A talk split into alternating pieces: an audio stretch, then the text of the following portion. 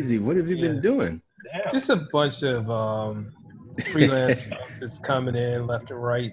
Um, Yeah. So I've been trying to take care of that, but Yeah. Yeah. And and that freelance work that you're doing, is it um is it more or less word of mouth? How are you getting those clients?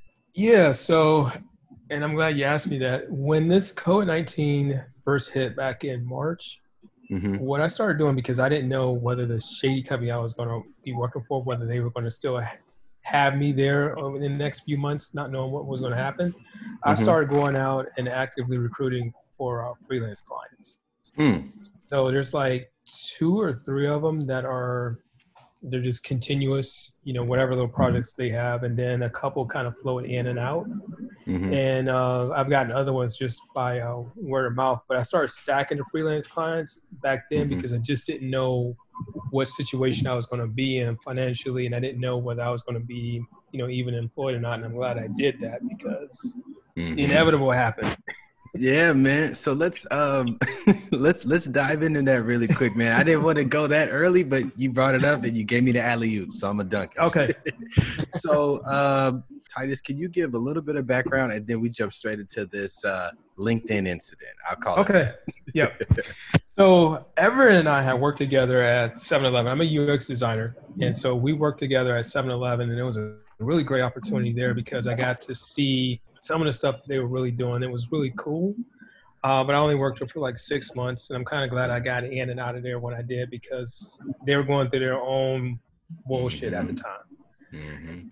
And so, you know, I wanted to find something permanent because that was a contractual job. And so I found this company, uh, Elevate, Mhm. Elevate Credit, and they Mhm. specialize in um, high interest loans for high risk customers. So if you have a few mm-hmm. blemishes on your credit score or something like that, you can get a loan through them and it's normally at a rate of like 130% and i'm not mm. kidding you it's really God, that high. I can't even believe that they're able to do it.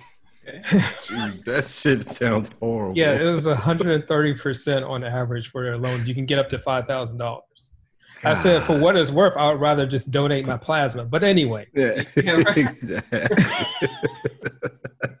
give. Give, give, somebody a kidney. yeah, for that bullshit. Wow. Yeah. So, over the course of the past couple months, I helped them, you know, build out their design system. I had experience within design systems. Everett and I worked on 7-Eleven's design system as best we could while we were there, and uh, I worked on a couple journeys. Well, all the while, we have been having these um, Huddle with Harvison meetings every two weeks with our CEO. And he would go over the company financials and he would talk about the state of affairs and everything was, he was painting it rosy up Mhm. until like this out of blue meeting that I got called to on Mhm. the 8th of this month. Mhm. And so previous week he said, you know, we don't can't really forecast that we'll have any layoffs or anything like that. You know, we're just gonna have to play it by ear. I Mhm. get to this meeting. Uh, it was a it was a Teams meeting. Mhm. I was the only one who could see, you know, him. There was no one else that could see each other on the call. Mhm. And he basically said, you know, if you're on this call, it's because, you know, we've had to make some, you know, dire cuts. I just want to let you know today is your last day with Elevate. HR will be reaching out to you within the next couple hours to decide next steps as far as your equipment and stuff like that. And this was after he said that they weren't doing any layoffs. He said he didn't say they weren't. He Yeah, okay, he was methodical. He- okay. Yeah, he was methodical, and he kind of skirted around and skated around the question because it was asked multiple times. Mhm. So he didn't say yes or no. He just said that things looked kind of positive. okay. Okay. So that was that morning around 8:30 in the morning. Mhm. Got off the phone with him, got off Teams with him, and I started gathering up all my files and shit. Yeah. As soon as they did that, as soon as they made the announcement, they blocked me from being able to access any cloud drives, any email accounts that had access to cloud. So my Gmail account was blocked. What? Couldn't use WeTransfer or any links like that to transfer files. When I tried to zip the file with some of the files that I had collected, Mhm. when I opened it on my computer, it had a block on it. wow. So they blocked all access to any type of files or anything like that. Little did they know, I'm a little smarter than most people when it comes to yeah. and so I was able to circumvent that bullshit that they put on Yeah. the zip file. Yeah. wow. But everything happened really quick. They really just they you just shuffled people out the door just like that. It was like within a matter of hours. Golly, man. Yeah, that See, sounds like it was like predetermined because like Oh, you- yeah. I, like I know, I know IT side. I work IT, Mhm. so like we we deal with that sometimes, and it's like no, Mhm. they have to let us know like at least five days in advance, just so we can be able to Mm. hit the button and cut everything off. Yeah. Mm. So damn, Yep. man, I'm sorry, man. Damn, Yeah. dude. So, so how did you process that? It was it was an initial shock, and at first I was like, okay, they're gonna come back and say, oh well, we were just playing with the, you know, we just want to make sure that you you know you stay on your game as far as UX. This could be just a fire drill for what's to come. Right, Um, right. But I was shocked. You know, I was really shocked by it um, because I there was no innuendo, there was no Mhm. rumors that was circulating around the office or Mhm, anything like that. So it caught me totally by surprise. mhm. Everyone that I knew that I talked to that had went through a layoff, they Mhm. said this was probably one of the most severe layoffs that they've heard of because Mm, they normally was preempted.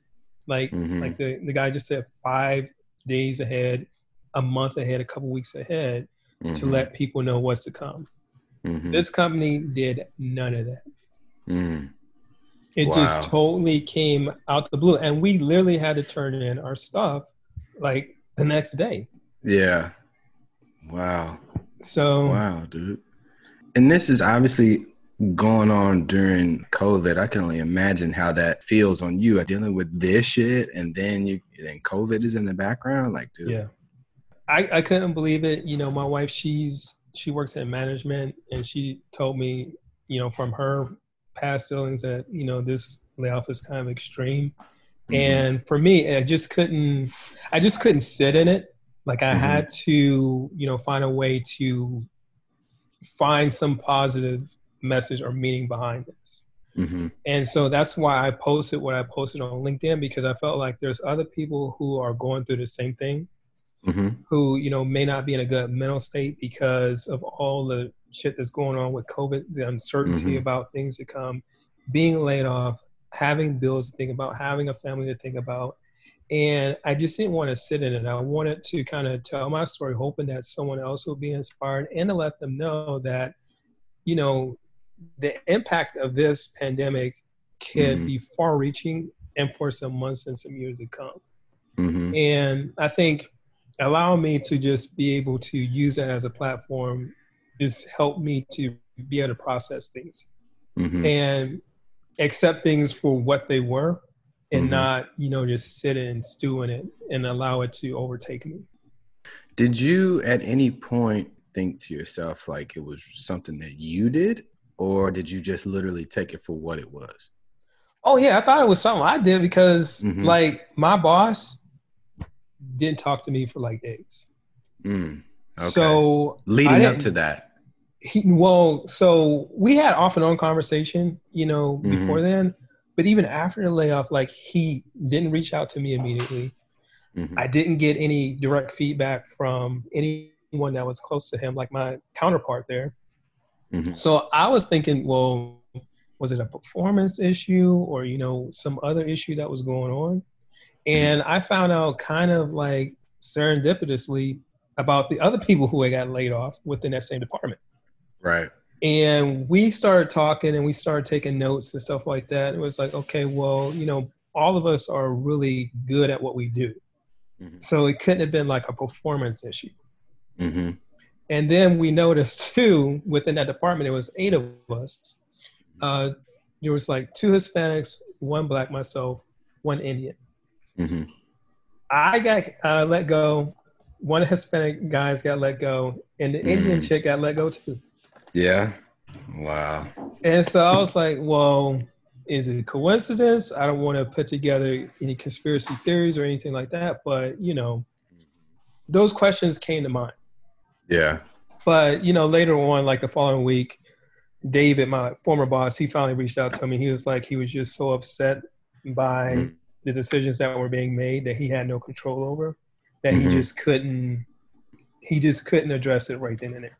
Mm-hmm. So, okay. Can you speak to some of the politics that you've experienced or witnessed um, as a designer? Uh, I've seen designers get like promotions and accolades hmm based upon you know who they play golf with hmm or who they hang out with outside of work. Um, I've seen people like um, just get the kind of attention and everything that you know someone that you think is doing really hard work should be getting hmm uh, just mhm. because of their associations, not because of the work that they are producing. Right. Uh, for me, it's been you know all about doing really good work and making sure my shit is tight because I Mhm. never know when the hammer can come down or Mhm. when you know people are going to be evaluating me. And Mhm. so you know in that regard, I've seen you know just a, nu- a, a number of things to make me always kind of not paranoid, but just Mhm. making sure that I'm on my A game right. Right. and because office politics happen they pretty much happen everywhere i worked hmm and they come in different shapes and sizes and things like that and Yeah. sometimes it just means you're really cool with this product owner or you're Mhm. really cool with you know this manager or whatever Mhm. that you'll be able to basically skate past and you know do shitty work Mhm.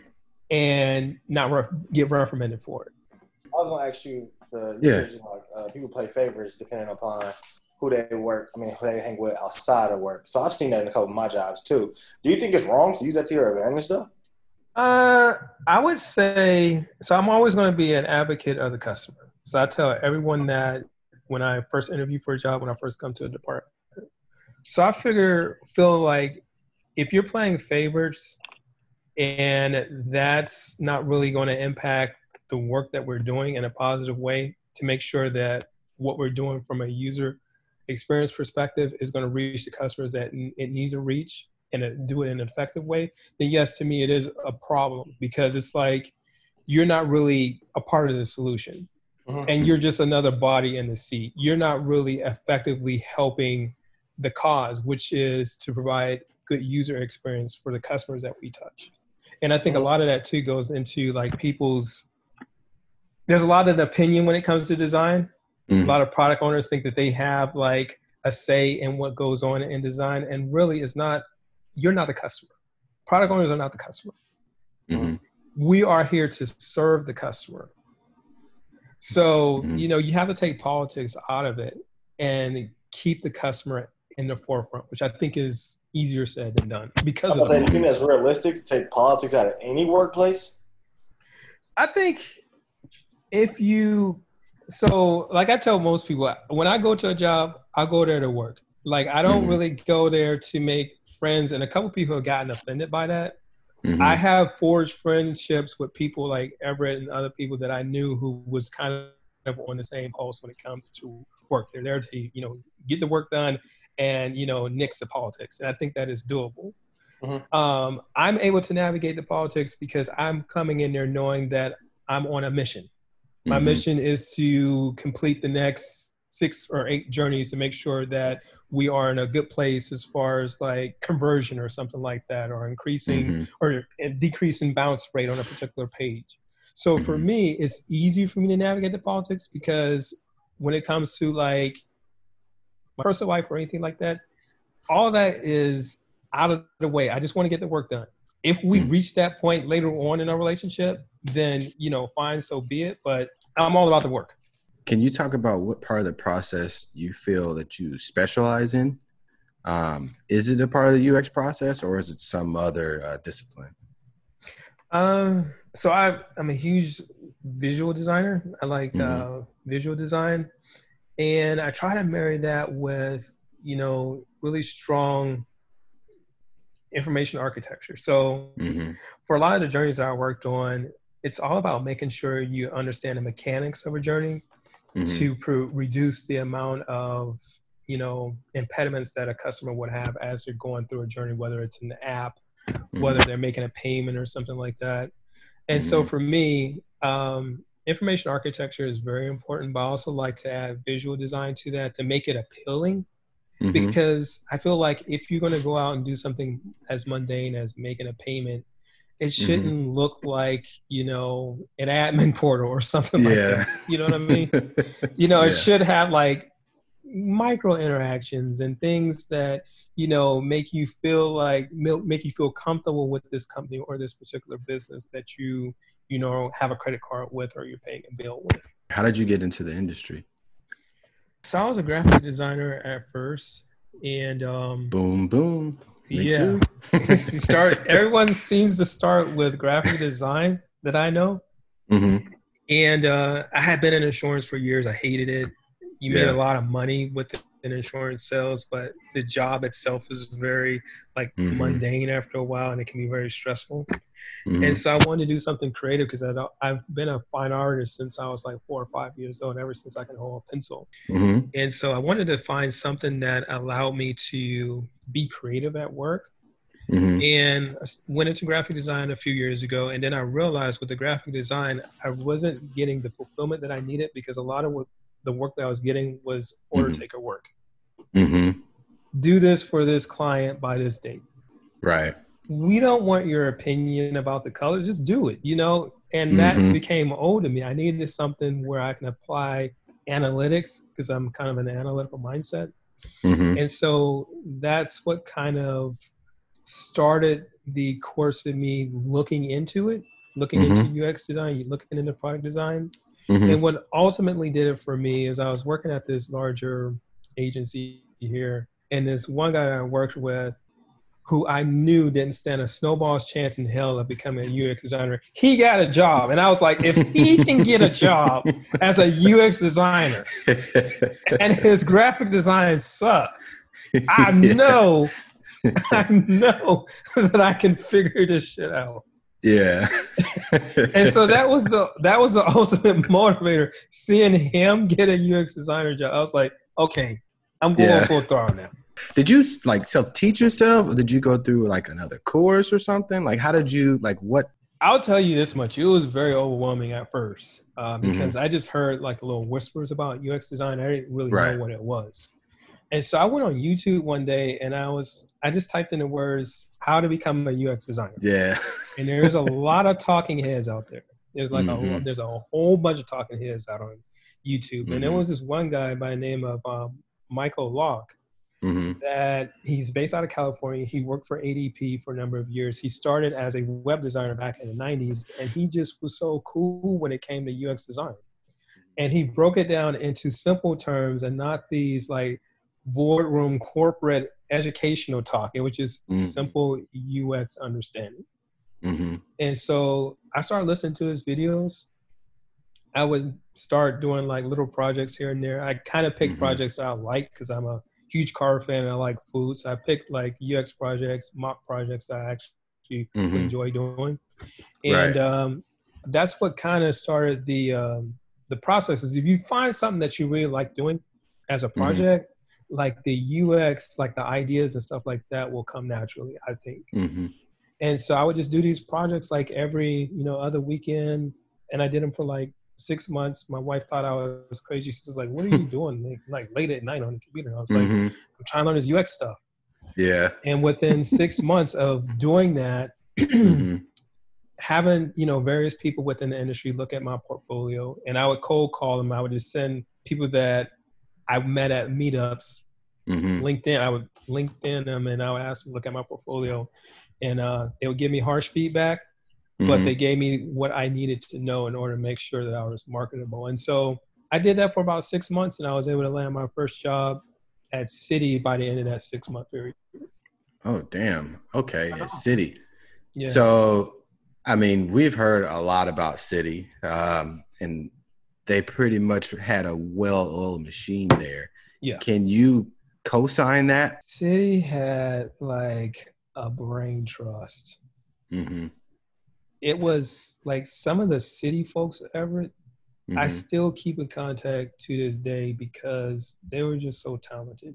Yeah. You think they had a great trust? A brain, Brain- trust. A brain brain trust. Yeah, the, Yeah. They, their knowledge base with all the Oh, designers. okay, okay, okay. uh, it was just so on point. Everyone, you know, had their own different way of designing, but everyone was like a beast in what they did. hmm I was the one that was feeling like I had to, you know, learn a lot from Yeah. them, and I Yeah. did. hmm And um, they were doing things for you know really well for a while, and then they had some organizational changes where design moved up under tech. Hmm When that happened, they had this team that we call the shadow team that was working up under our new leader. hmm And the shadow team was his chosen group of people that he had employed from Verizon. And they were the Mm. B team. They weren't that great. They were shit. I mean, I've seen better looking things stuck to the bottom of my shoe. But Yeah. uh, the shadow team was doing all these, pro- and this is what I'm talking about about politics. They Mhm. were doing these projects, and they weren't using any of our corporate identity. They weren't using our brand standards. They weren't adopting Mm. anything from our digital design language. And they were presented to him, and because they did it, he would Mhm. approve it. He would Yeah. sign off on it. They wouldn't go through any type of user testing or anything like that. Mhm. And what would happen is that when something get released, when a feature got released, it would tank. Mhm. Bounce rates would increase.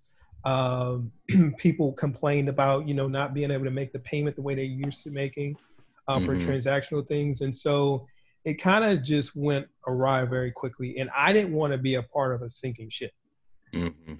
And so I said, you know, I think I'm going to leave on a high note. I was on Mhm. a contract at the time, and they didn't. They were non-committal about whether they wanted to bring me on permanently or not. And so I Mhm. bounced and I went to uh, 7-Eleven. But the people that was there, and by the way, Citi is still trying to get me to come back uh, to this Yeah. day. The Why don't you want to people, go back? huh? Why don't you want to go back if you got so much good stuff to say about it? Because that leader that came in there and blew the shit up is Mhm. still there. Oh. Mm. yeah. and that one person makes it bad, like for the whole organization. It can Oh. take one Mhm. person who has the ability to make the decisions. Just Oh, yeah. bad. It can fuck it up, I bet. Yeah, hmm yeah, and it just took him. And when he got in office, like people just started leaving. Like, like hmm I mean, they designs started leaving left and right. hmm And what they have over there now, because now Citi just want to get a body in a seat, hmm so you don't necessarily have to be qualified to be a UX designer per se in order to get a job over there. And I don't want to work with a, a bunch of amateurs. I'm sorry. Yeah. I mean, I'm used to working with seasoned people now. I don't want to work with a bunch of people that you know. Mhm. I question everything that they're doing. Dang, how does that make us feel? Well, no, don't feel bad. I'm s- I'm saying no, no. I do believe that you have to start somewhere, and I do believe that companies should hire junior designers as well. But they were hired. They have been hiring nothing but junior designers because of the reputation that they've developed within the UX industry. The same way AT and T has developed a poor representation, uh, poor uh, perception within the UX community. Mhm. And so, because of that, it's like you're. I'm kind of incredulous about wanting to go back over there because I don't want it to be like it was before I left, and I don't Mhm. think much has changed. Okay, so just to segue into that, so Mhm. what do you feel like you would like to see done to help junior designers kind of get to that level a little bit faster? Because I'm sure you're not the only probably senior designer that has that type of perspective. So, like, what would you say you would like to see done for the new UX designers to get them to that level? Mhm. For me, what helped me out is, to be perfectly honest with you, moving around a lot, getting a panoramic view of different industry products, going from Citi to 7-Eleven, working at you know agency for a little while, because with each experience, like I learned something new about me as far as a UX designer, and I also learned something new about the different products that we are building that we're designing for. And that really helped kind of mold and shape me into like a more refined UX designer. I will say that I'm still in the process of learning. I don't think I'll ever stop wanting to learn and mm-hmm. being in the classroom. But in order to really, I think, define your craft and really make sure that you are like on the top of your game, you have to do a lot of outside projects. Like I still do outside projects. I do a lot of like reading of UX blogs to stay current on the current trends, the current things that's going on within the UX community. Uh, Mm-hmm. I try to stay connected with the UX community locally here, whether it's uh, DBUX, whether it's this forum here, whether it's you know the friends that I've uh, you know made connects with.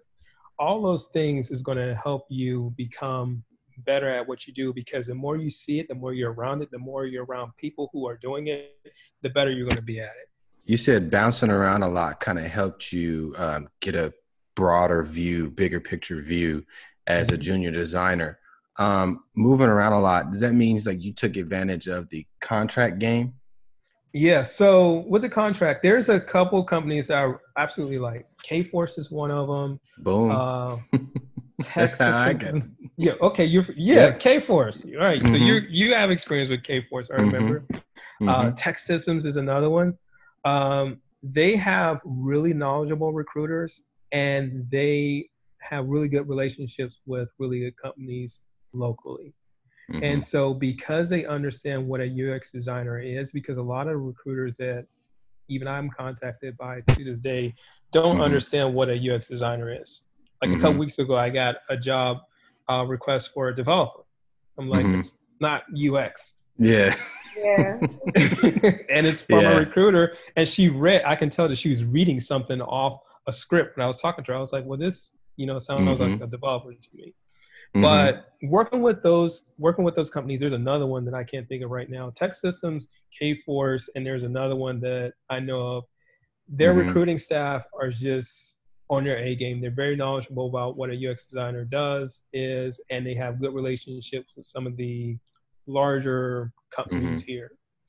And if you can do like a year, Mhm. you know, push for a year if you can. If you can do something where it's six months to a year, Mhm. um, try it out, see how it goes. But what really helped me too, because when I got to Citi, I really wasn't as knowledgeable as I should have been about UX design. Mhm. I had a really good relationship. I had Mhm. really good personality. Mhm. So people see that and they say, "Oh, well, you know, Titus's stuff, you know, it's still like five or four pixels off." Mhm. but because he's easy to work with and he's not like a prima donna like some of these other UX designers in here, Mhm. we're willing to keep him and actually try to mold him and give him like some more work just to Mhm. challenge him. And that was kind of my experience there. They'll cancel you off three to four pixels being off. no. no, no. dude, dude, like, No. no, no. When okay, when I worked at uh, when I worked at Citi, I had I was on the digital design language team, Mm-hmm. and I had this boss that was like a beast. Mhm. And because our components had to be like pixel for pixel perfect, he could look Mhm. at a component and tell whether it was three to four pixels off. Now I can do the same thing. Yeah. Uh, But because we were furnishing these components to every other design team within the organization, he had to be a stickler on that because he didn't want our work to look shabby. He wanted us to produce really good work. Mhm. But um, you know, that's kind of what really helped me. I think there is been willing to take projects, even if I didn't like doing them, or even if I didn't feel comfortable with doing them, because I would never tell someone no. Mhm. Um, doing that and just having just a positive attitude about whatever circumstance that you're in, Mhm. because the money itself was enough for me to just skip to work every day. Like, what you you need me to build a design system of three thousand components by Friday? Yep, I'll do it. yeah.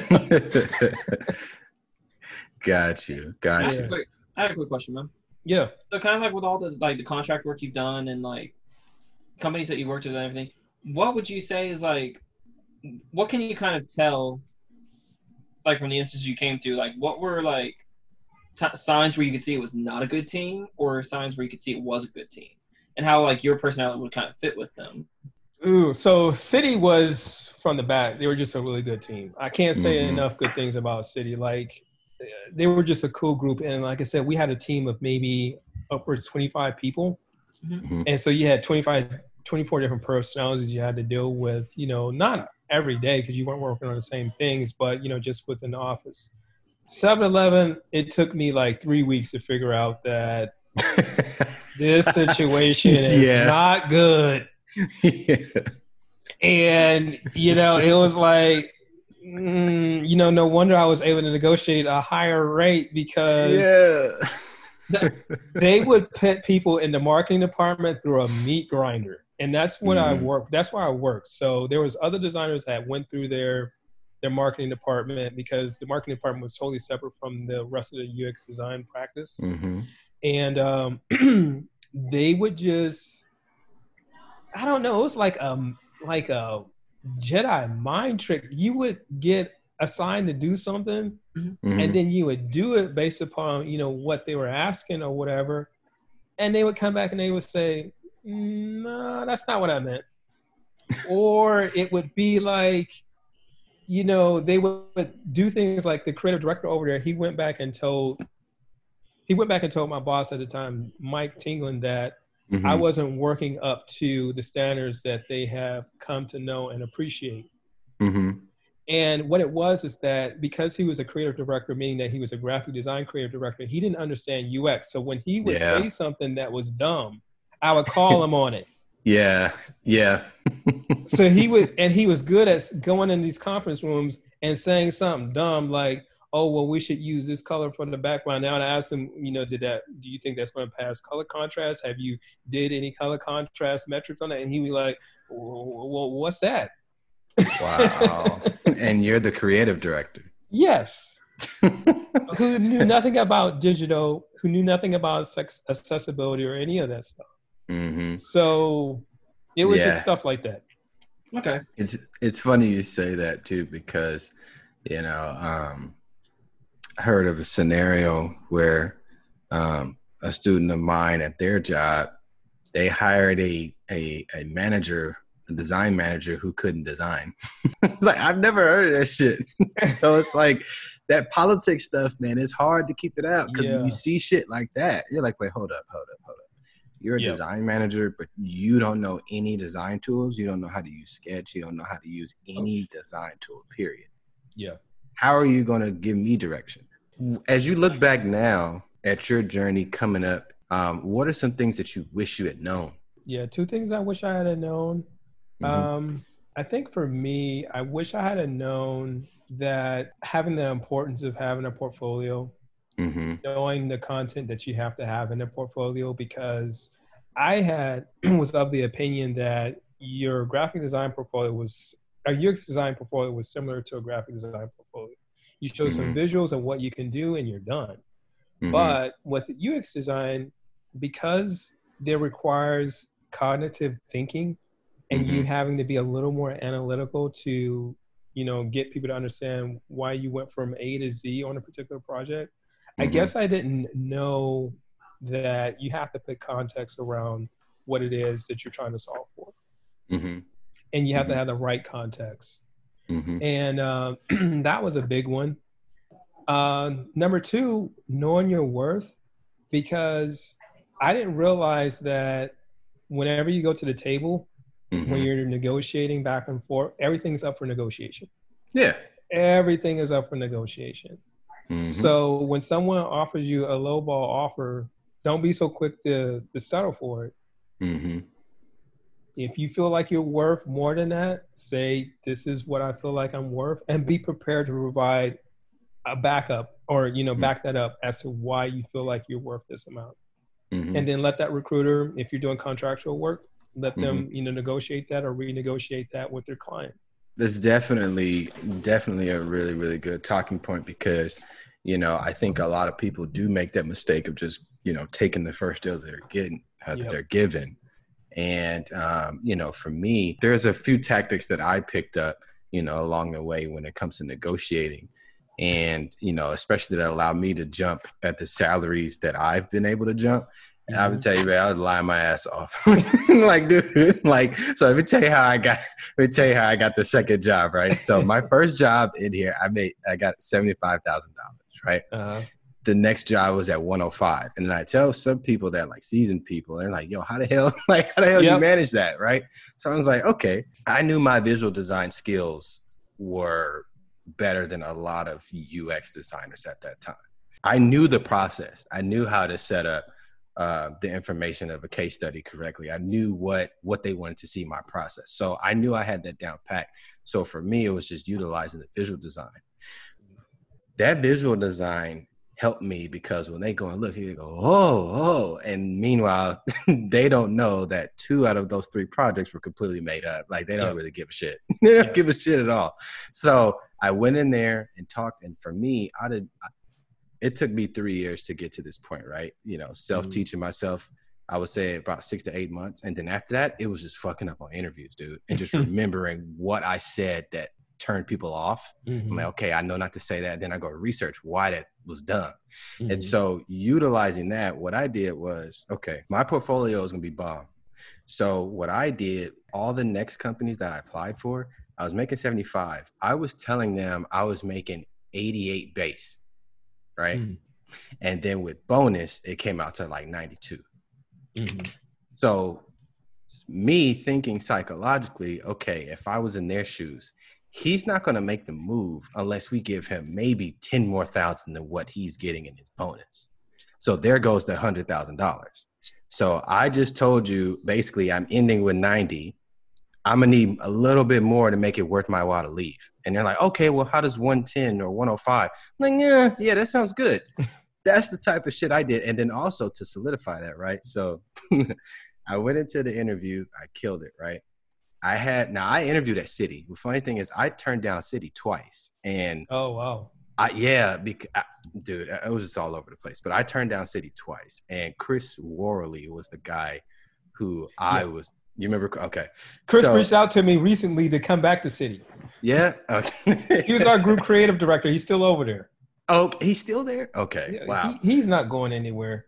Really? no. So, I told you know my job at the time. I said, "Hey, look, I got an interview with uh, Citi. I got an interview with uh, at the time it was Rightpoint, and then I had an interview with uh, somebody else. I said, "Hey, look, Citi is offering me, you know, some money. So if you guys want to, and I told the company, I said, I tell you what, they're offering me 100.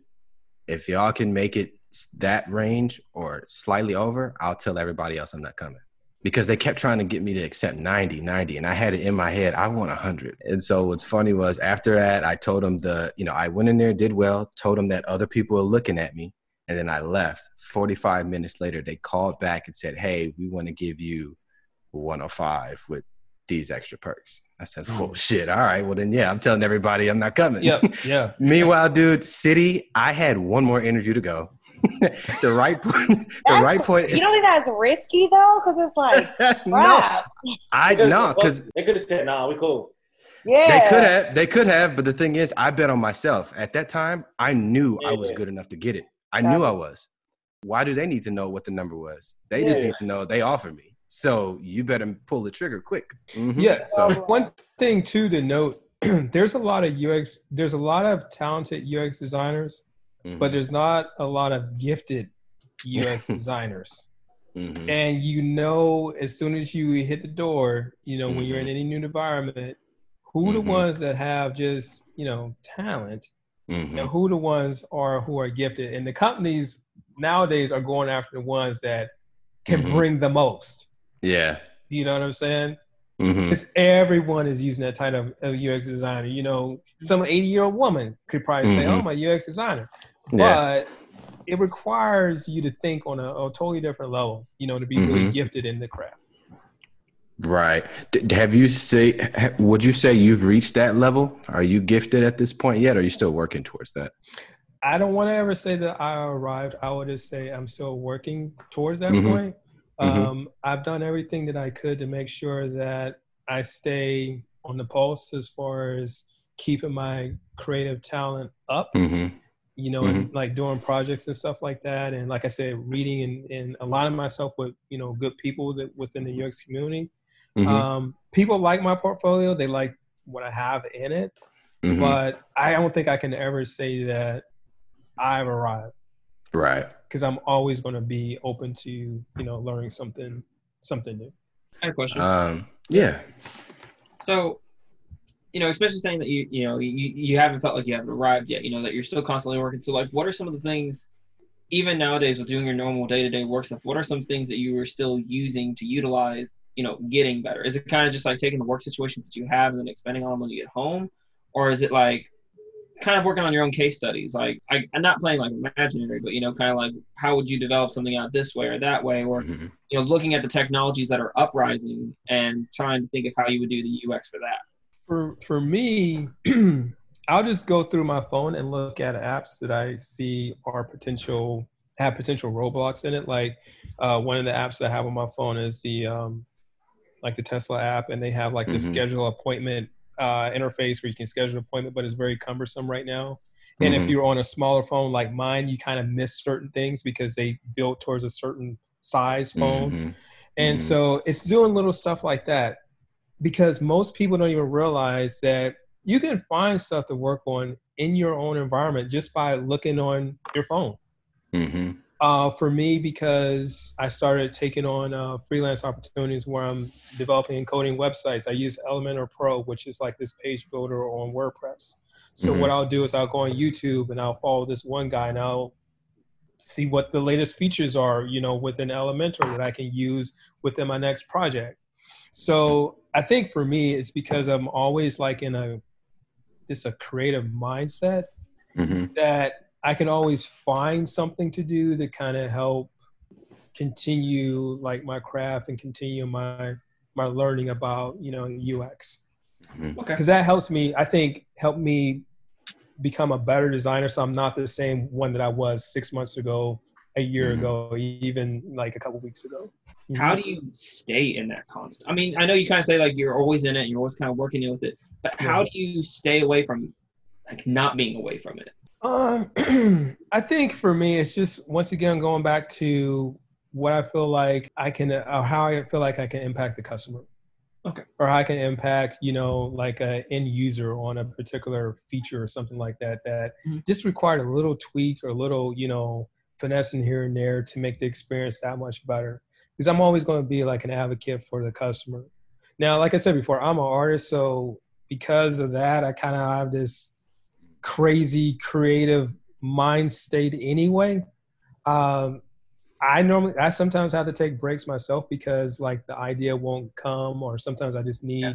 you know, to step back and say, okay, am I making the right decision from a customer standpoint, or can it be reworked, you know, a totally different way? And in those instances, it's good to just, you know, kind of just step back because a lot of times, if you just let the idea kind of marinate and it manifests itself a little bit, you find that your first choice is not always the best choice, Mhm. if that helps. No, that's awesome, man. Thank you. Yeah. Titus, I have a question for you, man. So, being an artist, um, I know that a lot of times we get, um, you know, the stereotype of being procrastinators Mm-hmm. or, you know, waiting to the last minute, or we have to wait for that last minute or that moment for us to finally click. Yeah. Um, do you struggle with that at all? And if so, how do you push past that?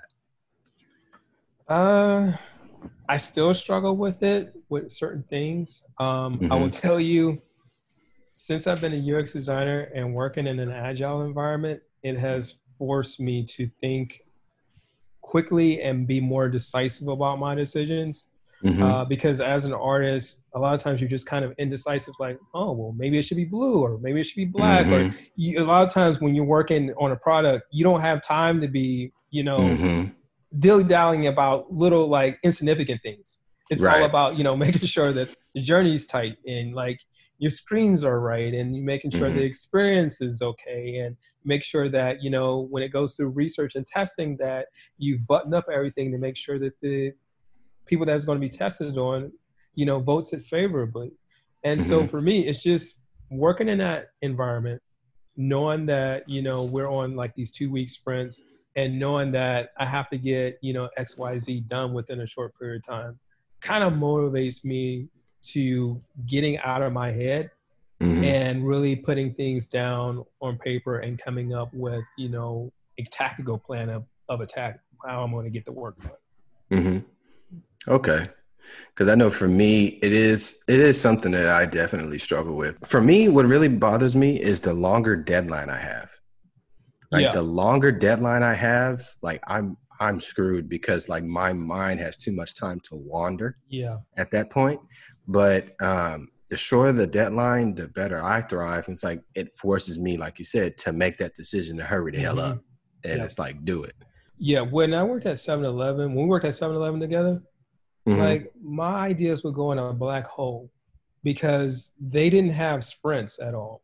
They said they were in agile, but they weren't.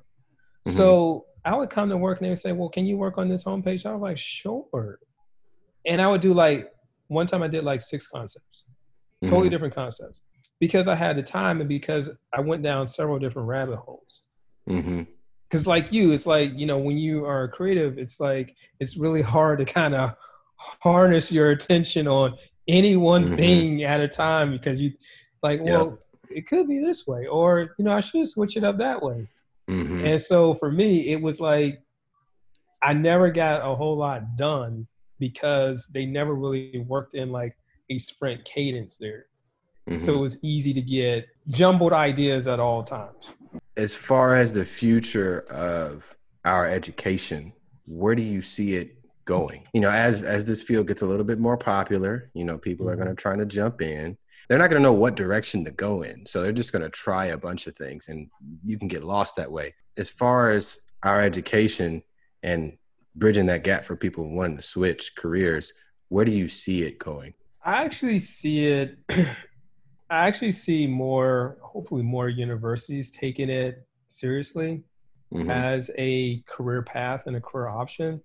Uh, as recent as maybe a couple of years ago, it still was kind of like an add-on at Mhm. certain curriculums at, at the university level, and I think they're going to see it as something as beneficial once they see companies like yours and other companies really invest in the time and focus into UX design as a practice Mhm. because it is something that uh, is needed. They're already predicting, you know, for the next umpteen years that there's going to be some form of UX that every company is going to need within their within their process. And Mhm. so, from an educational standpoint, I can see more universities creating like a curriculum and a path around that because they're going to see the number of people who are having to step out of a traditional university setting and going Mhm. through like a boot camp or going through like an alternate path in order to you Mhm. know get their certification so to speak Mhm. because it's still like I, it's, just in my realm it's still kind of like an unknown like Mhm. most of the people i know who uh, know and understand ux you know what it is and what we do are in my circle like if i ask my aunt i told her you know i'm a ux designer and i explained to her what it is or my mom she still don't Yeah. understand what it is It's always going to be Yeah, that way same. right now. I you same thing, Courtney?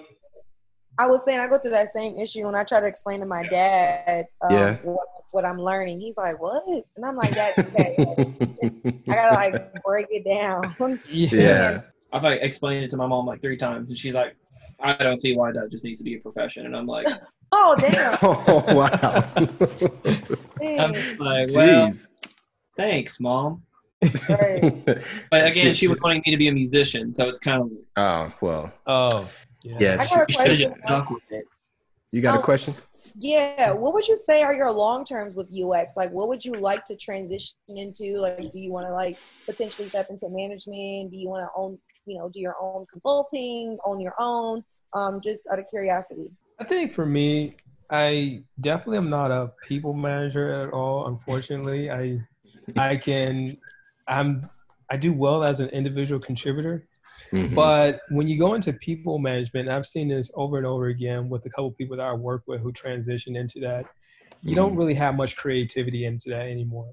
Like my Mhm. my wife, she's a fashion technical designer. She's a highly creative person, but when she went into management, all the creativity that she had was stripped away and replaced with administration. Yeah. When she went into um, management, she was making more money, but she didn't like the administrative part. Having to set up time for reviews and having to go over goals and stuff like that. Mhm. And so for me, I think in order for me to maintain a creative mindset and really enjoy what I do, Mhm. I don't think I would want to go beyond maybe either a consultant or like a principal. So there are Mhm. principal. If you don't know about this career, there are principal UX designers that are out there where Mhm. they are about the same as a director salary wise, but they're individual contributors. Explain that concept to them. Elaborate more. So when I got hired at Elevate Credit, my my boss at the time, he was a principal, and he was responsible for doing all their UX work that they had been doing up until that point. He was kind of like an internal consultant for Elevate. So Mhm. he brought his knowledge from American Airlines, Fossil, and wherever else that he worked prior as a consultant to work for them on you know whatever projects that they had and so a lot of times he would manage their agency relations because they normally had an agency doing some of their work for them what he couldn't do and he would you know consult with them on you know specifics about the brand uh, specifics about you know what things should be included within you know journeys and stuff like that for the customer because he was closer to that because he worked internally. But um, he was considered a principal and he had no you know direct reports but he did a lot of work from a consultant basis Have Have you been like actively looking for you know a, a, permanent place to call home as far as a, a, a job, or are you really just riding the, riding the freelance wave at this point? uh no i'm actually looking for a job Okay. so i would tell you because some people have um they kind of disregard freelance work because they say well you already make enough money you know Mhm. ux designers already make enough money as it is why you want to freelance But Mhm. with freelancing, one thing that I like about it is that it forces me to grow up really quickly because I'm the Mhm. only one who can Yep. figure out some of the things that a client will want. hmm You know, when they come to me and they say, "Well, I need you to build me out a five-page website and it need to have X, Y, and Z on it," I'll never Mhm. tell them no, but I also will have to figure out, you know, how to do it. hmm Um, and so I like that aspect of that, but I still like the idea of being able to come into the office and being an individual contributor and working with other members of the team on one common goal. It's like yin and yang. I would rather, I don't mind freelancing, but also like being a part of like a, a greater team as well. It's a need for UX design. I mean, it's like if I could clone Yeah. myself like two or three or four or five times, I would yeah. because there's such a, a need. So I feel like I would be doing myself a disservice and everyone else to, Mhm. you know, not do as much as I can to help everybody. And I like helping people. hmm That's odd. Somebody would, I mean, that you would get the comments of, you know, you already make X amount of money as a UX designer. What do you need to Mhm. freelance for? It's odd people say that. I mean, it's like if you look at a millionaire, they don't become a millionaire really doing like essentially one thing. They have multiple things.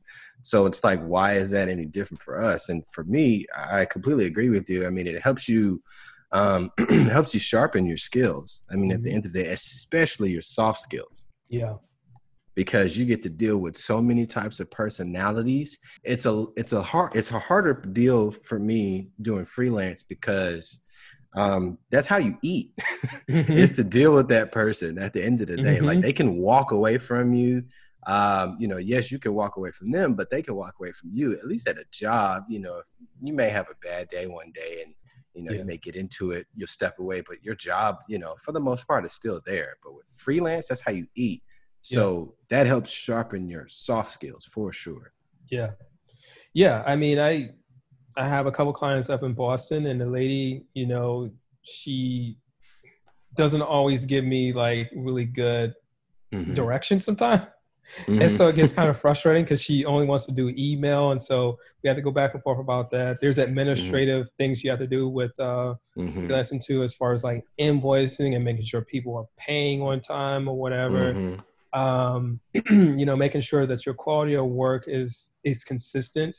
Because sometimes you're working two or three o'clock in the morning to get something done because you told them that you would get it done by a certain period of time. So you have to be a boss and just get it, just you know, work through it.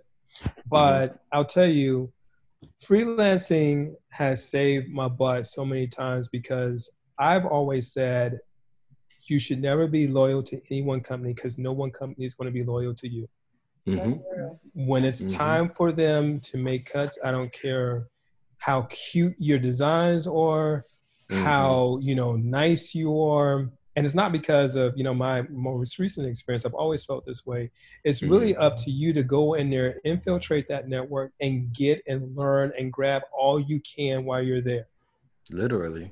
and then when it's your time to go when you feel like your mission is up Mhm. go somewhere else, infiltrate their network, find, learn, grab, you know, all that you can from them, and Mhm. move on to somebody else.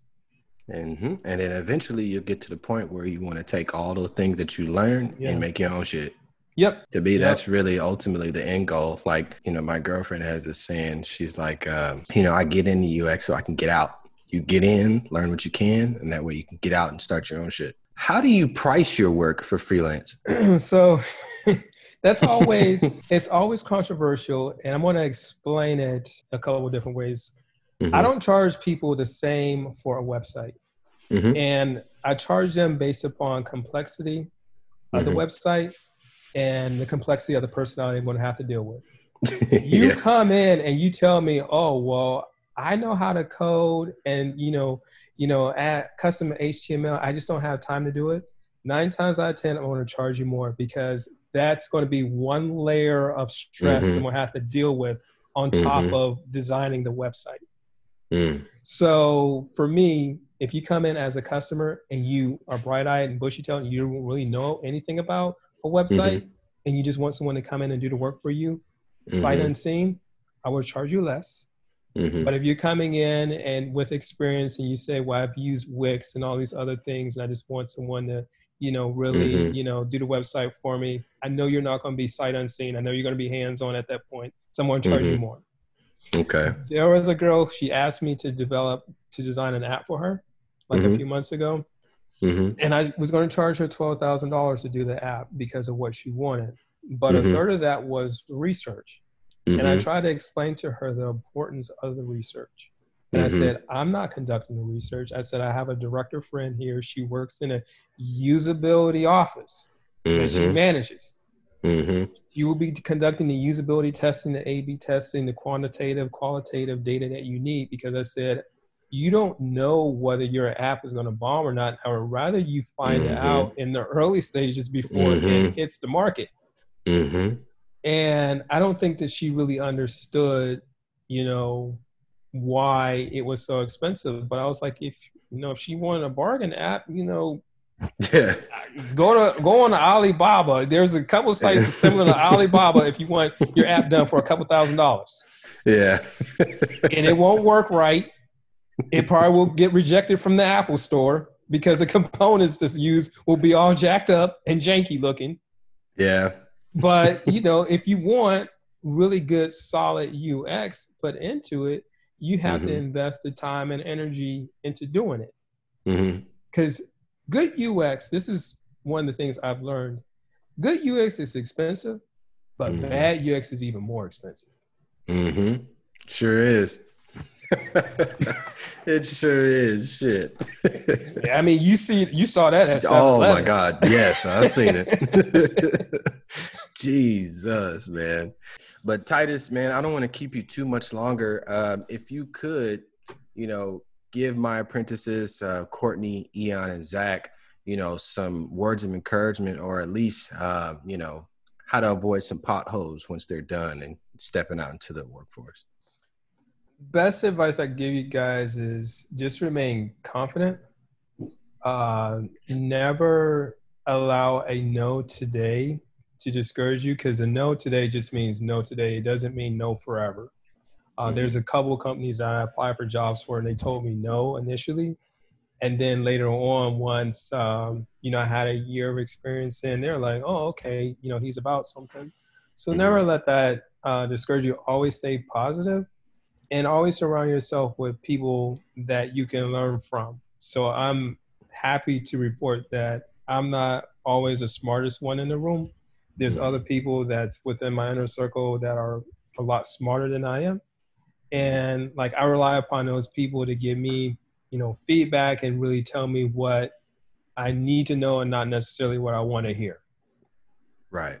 So as long as you have, you know, those things you keep in, to be mindful of, you know, don't ever be discouraged. And it will become, there will be times where you'll be like, mm, maybe I should just go work at Buc-ee's. Don't ever let yourself get to that point. Hell no. don't, don't let yourself get to that point. Just stay encouraged and really motivated, but really surround yourself with people that, you know, that you can learn from, that you can glean from. Perfect, man. Titus, I really appreciate your time.